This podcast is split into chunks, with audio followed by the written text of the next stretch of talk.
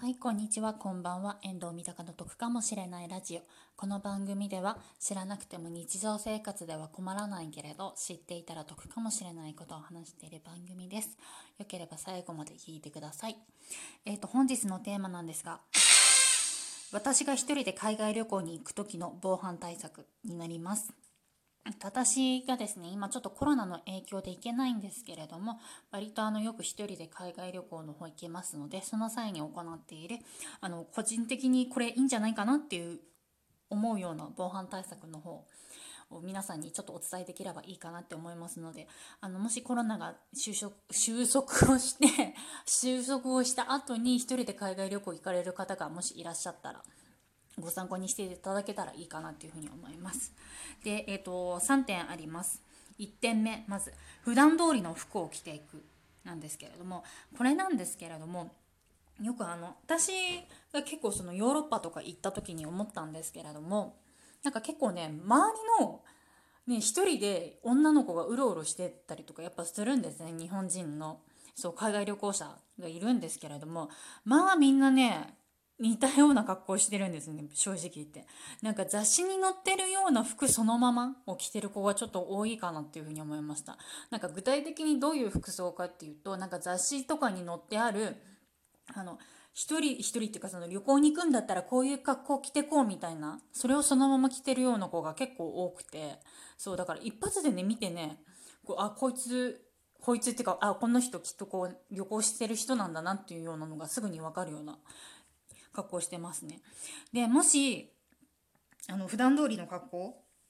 の方をしていくと、あ、もしっていうか、まあ、普段通りの服を着て、私海外に行った際だったんですけれども、あの、20代の時に行った際は、結構留学生だっていうふうになんか周りから思われましたね。だからお店とか行っても、なんか今、え、留学生なの？なんかどこの学校行ってるの？みたいな話されて、いや、実はちょっと観光客なんですみたいな話したりとか。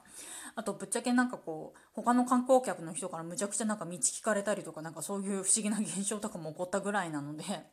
なのであの普段通りの本当にいつも着ていくような格好をされていった方がいいと思います。はい、であとなんかアクセサリーとかもあんまりこうつけすぎない。そうあんまりお金持ってる風にね思われるとやっぱ困るので,、はい、で2点目なんですけれども2点目がエコバッグを持っていく。で、これはね、絶対持ってった方がいいです、個人的に。そう。なんでかっていうと、まあ、今、あの、日本の方でも、あの、レジ袋有料化とかありあるので、まあ、そもそもレジ袋がちょっとねお金かかるっていうところがあったりもらえないっていうところもあるっていうのも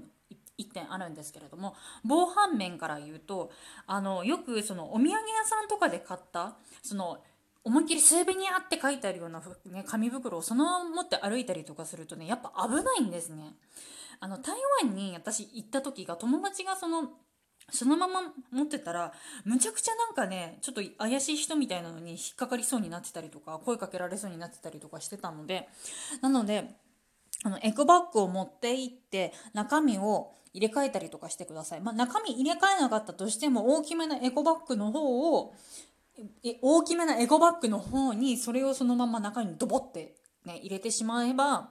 ね、中に何が入ってるのかっていうのがパッと見わからないので、そのようにしていただけると、ちょっとこう、いいかなっていうふうに思います。で、3点目。パスケースとかは見えないようにしてください。なんですけれども、あの、よく、ね、こう海外旅行とか行った時に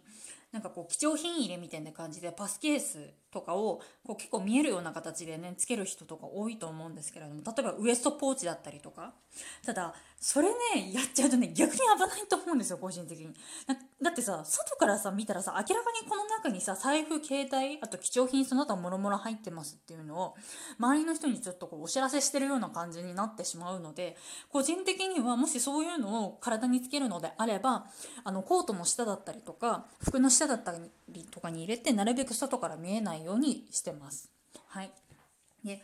そうですね。で、まあ、今日の3点おさらいなんですけれども、1点目が普段通りの服を着ていく。2点目がエコバッグを持っていく。3点目がパスケースとかは見えないようにするになります。で、ちなみにあの、1人で行く際ではなくて、ちょっと番外編になるんですけれども、もし複数人で海外旅行に行く際なんですけれども、あの、海外慣れしてない人を先頭に歩いてください。